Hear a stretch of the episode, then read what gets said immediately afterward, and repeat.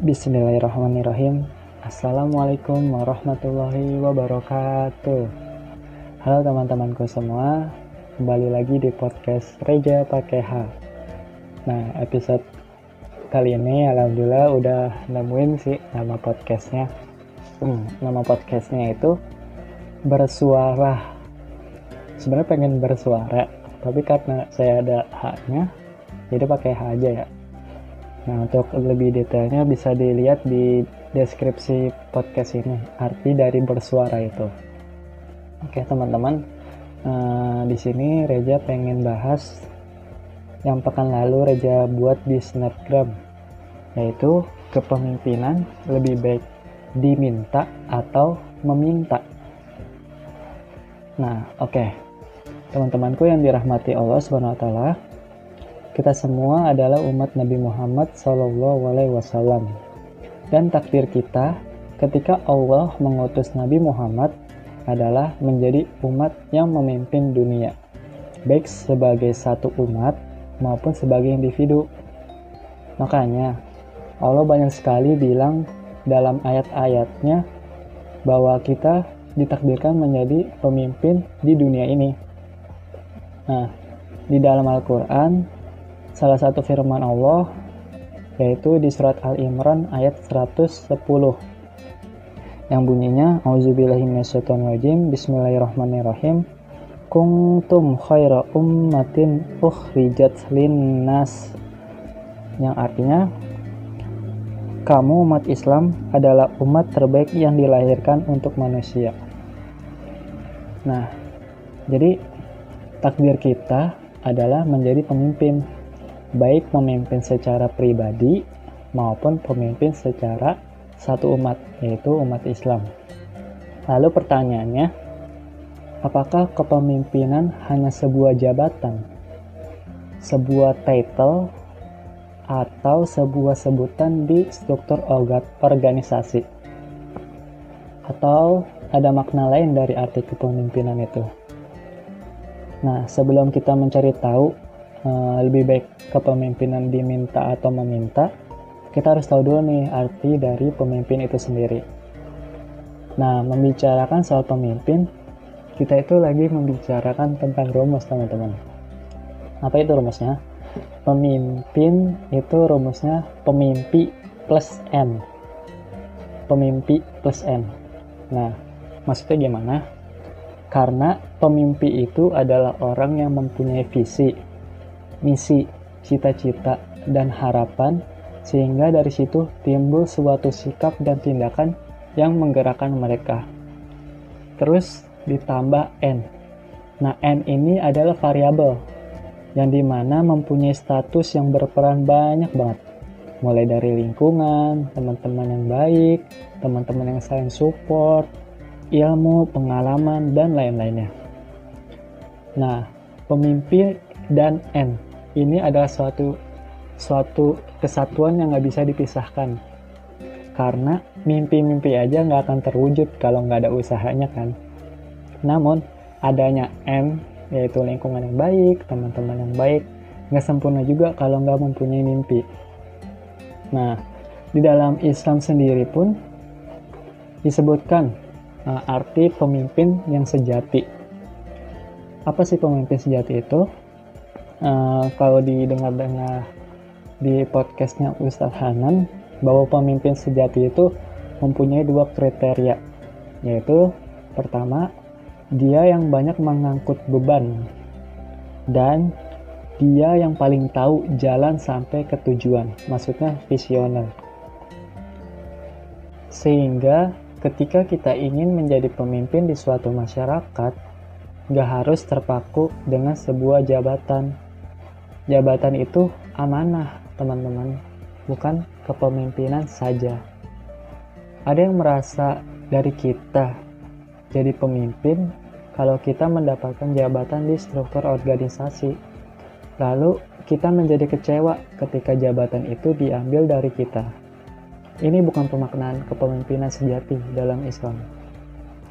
Pemimpin sejati dalam Islam bukan hanya yang dapat jabatan, bukan yang mendapatkan titel tertentu dan bukan yang namanya disebutkan di struktur organisasi. tetapi ia yang paling eksis di tengah masyarakat. Arti dari eksis itu sendiri yaitu yang paling besar pengaruhnya di masyarakat. Dia yang paling ditunggu, diharapkan, dan dibutuhkan di masyarakat. Maka ketika kita ingin menjadi pemimpin sejati, coba tanyakan ke diri kita masing-masing gitu. Hmm, sudah berapa banyak orang yang membutuhkan dan ngejapri kita sehari-hari? Semakin banyak orang yang ngejapri kita, maka menunjukkan semakin besar pula kepemimpinan kita di tengah-tengah masyarakat. Oke, selanjutnya kita akan membahas tentang bahasan yang awal, yaitu kepemimpinan lebih baik diminta atau meminta. Suatu ketika Rasulullah Shallallahu Alaihi Wasallam pernah berpesan kepada sahabatnya, yaitu ketika Abu Zar meminta kepemimpinan kepada Rasulullah. Rasulullah Shallallahu Alaihi Wasallam bersabda, wahai Abu Zar, engkau seorang yang lemah, sementara kepemimpinan itu adalah amanat, dan nanti pada hari kiamat ia akan menjadi kehinaan dan penyesalan, kecuali orang yang mengambil haknya dan menunaikan apa yang seharusnya ia tunaikan dalam kepemimpinan tersebut. Hadis riwayat Muslim 1825. Nah, di sini Abu Zar itu meminta kepemimpinan kepada Rasulullah. Tapi di dalam Al-Qur'an Nabi Yusuf pernah meminta kepemimpinan kepada pemimpin Mesir yaitu firman Allah dalam surat Yusuf ayat 55 yang berbunyi Jadikanlah aku bendahara negara. Sesungguhnya aku adalah orang yang pandai menjaga lagi berpengetahuan. Nah, dari dua hujah ini uh, Al-Qur'an dan hadis di sini Reja bukan bermaksud membandingkan akan tetapi kita coba cari tahu hikmah atau pesan tersirat yang Allah pengen kasih ke kita. Oke, yang pertama tentang Abu Zar. Kalau teman-teman gali lagi detail tentang Abu Zar, Abu Zar ini adalah salah satu sahabat Nabi yang masuk Islam pada awal kenabian Nabi Muhammad Wasallam, yaitu di dalam surat Al-Waqiah ayat 10 disebutkan bahwa wasabikunas sabikun yaitu orang-orang yang paling dahulu beriman mereka lah yang paling dahulu masuk surga.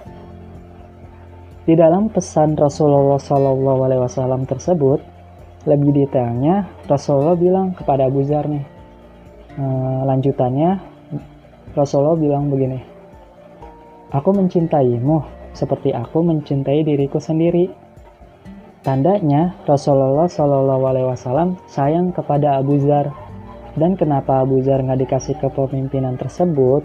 Karena Rasulullah sangat tahu para sahabatnya itu diposisikan di posisi apa. Rasulullah tahu bahwa Abu Zar ini lemah di bidang kepemimpinan pemerintahan. Nah saat itu Abu Zar itu meminta kepemimpinan di bidang pemerintahan. Padahal Abu Zar ini orang yang sangat cocok di bidang kepemimpinan keilmuan, yaitu sebagai ulama. Karena salah satu keutamaan Abu Zar ini adalah orang yang zuhud. Nah, selanjutnya yang kedua yaitu kisah tentang Nabi Yusuf meminta jabatan kepada pemimpin Mesir untuk dijadikan bendahara negara. Dapat kita ketahui bahwa Nabi Yusuf meminta sebuah jabatan kepada pemimpin Mesir, namun Nabi Yusuf bukan meminta untuk keuntungan dirinya sendiri, tapi Nabi Yusuf memang mempunyai kemampuan, kecakapan, dan amanah untuk dimanfaatkan dalam mencapai kemakmuran kan dan kesejahteraan umat. Dan ia mengetahui jika posisi tersebut diisi oleh orang lain yang tidak mampu maka akan terjadi kekacauan. Untuk itulah Nabi Yusuf meminta jabatan tanpa diminta. dan hal tersebut ia peroleh bahkan itu menjadi wajib jika negara dalam keadaan genting. Jadi kesimpulannya adalah baik diminta maupun meminta itu sebenarnya cuma cara teman-teman. Masalah lebih baik yang mana ya itu balik lagi ke diri kita masing-masing. Apakah ketika kita meminta amanah atau kepemimpinan tersebut kita sanggup atau saat kita diminta memimpin kita sanggup itu baik buruknya tergantung dari kita maka dari itu penting banget dari kita jangan sampai ketika orang orang mengajukan diri menjadi pemimpin kita menganggap bahwa mereka itu gila jabatan. Padahal kita nggak tahu isi hati seseorang itu apa. Karena pelajaran hati itu pelajaran seumur hidup. Nah, tapi yang paling penting yang kita bisa pelajarin dari sini adalah kita mengetahui bahwa kita harus mempersiapkan diri kita menjadi pemimpin sejati. Baik pemimpin secara individu maupun pemimpin secara satu umat, yaitu umat Islam. Inti dari pemimpin itu ada tiga. Pertama, dipersiapkan. Kedua, mempersiapkan. Dan yang terakhir, tersiapkan. Maka siapa pun dari kita yang mau jadi pemimpin harus mengetahui siapa dulu diri kita sebenarnya. Karena saya pernah baca di buku tasawuf bahwa barang siapa yang mengenal dirinya, maka ia telah mengenal Tuhannya. Maka teman-teman semua yang mau jadi pemimpin, selesaikan dulu konsep diri kita masing-masing. Agar setelah kita selesai dengan urusan kita pribadi, kita siap untuk berkontribusi. Mungkin banyak sekali hikmah yang bisa diambil dari pelajaran ini dan Reja nggak bisa sebutkan satu persatu. Mungkin teman-teman bisa tahu gitu hikmahnya banyak banget dari kisah ini. So yang pasti di mana pun dan sedang apa kita sekarang, jadikanlah Islam itu bukan hanya sebagai spiritual semata, tetapi jadikan Islam sebagai cara pandang untuk memutuskan segala sesuatu serta cara pandang kita untuk hidup di dunia ini. Paling itu aja yang bisa Reja sharing. Kurang lebihnya mohon maaf. Sampai jumpa di podcast berikutnya. Insya Allah. Assalamualaikum warahmatullahi wabarakatuh.